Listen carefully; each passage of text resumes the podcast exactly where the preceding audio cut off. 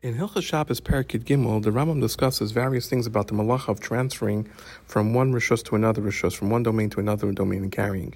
The Rambam begins by saying that a person is only chayiv for transferring something from one rishus to another rishus if he picked up the object from a base that was four tvachim by four tvachim. If it was any smaller than the person's patur.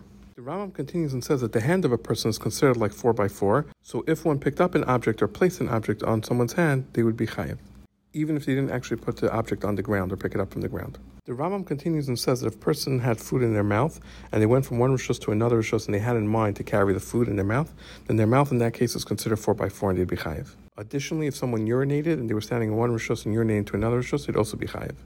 If, however, the part of the body that was urinating was in the other rishus, then it'd be pater avalasar.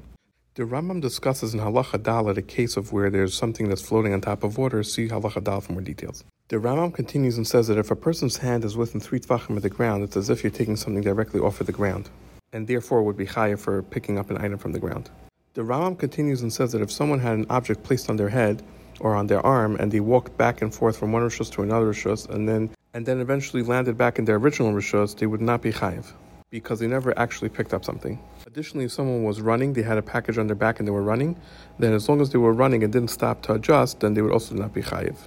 The continues and explains that if a person picks up an item and walks less than four amos and stops, and then continues, and then less than four amos and stops again, it would be mutter as long as he didn't stop to adjust, but rather stop to stop. Rambam continues and says that if a person picked up one end of a large pole and moved it to the opposite direction and eventually moved it four amos, but at the whole time the entire pole was not lifted off the ground, then he would be pater, avalasser.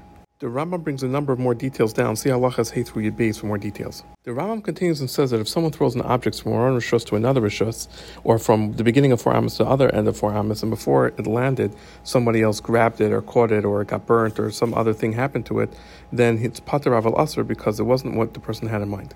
The Rambam continues and says that if a person threw an object and they themselves ran for Amos and caught it, then they'd be Pater Avalasar. The Rambam continues and says that if a person throws from one Rishus Yachid to another Rishus Yachid, but there was a Rishus Rabbim in the middle, as long as the item did not reach within three Amos of the ground, then it would be Pater Avalasar. The same would apply if a person threw from one Rosh Hashanah to another Rosh Hashanah and there was a Rosh Hashanah in the middle. The Rambam continues and says that if someone carries something four Amos in a Rishus Harabim, but he only did two Amos in one Rosh and then two Amos in another Rosh Hashanah, it'd still be Chayv because they joined together in regards to carrying.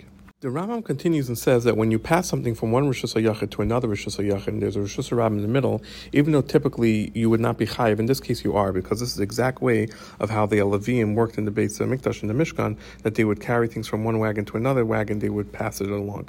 In order to be chayiv, though, it would have to be that they were passing along the length of the Rishus Harabim. In other words, that there's the length of the Rishus Harabim and the Rosh Hashanah is at one end of the length and the other Rosh Hashanah is at the other end of the length. But if it was side by side, like from across the street, then it would be Pater Avalasar. Rambam continues and says that if someone was holding fruit and forgot and stuck his hand out into another rishus, and then before he returned his hand back, he remembered that he was holding something, and his hand is now hanging in rishus harabim, he's allowed to bring it back to him into his house or to his original rishus. But to put the item down to other rishus is not allowed to its usher. But if a person did it on purpose and stuck his hand up and made it, then it's also to return to him because the Chacham made a knas that his hand has to be there the whole time until it gets dark.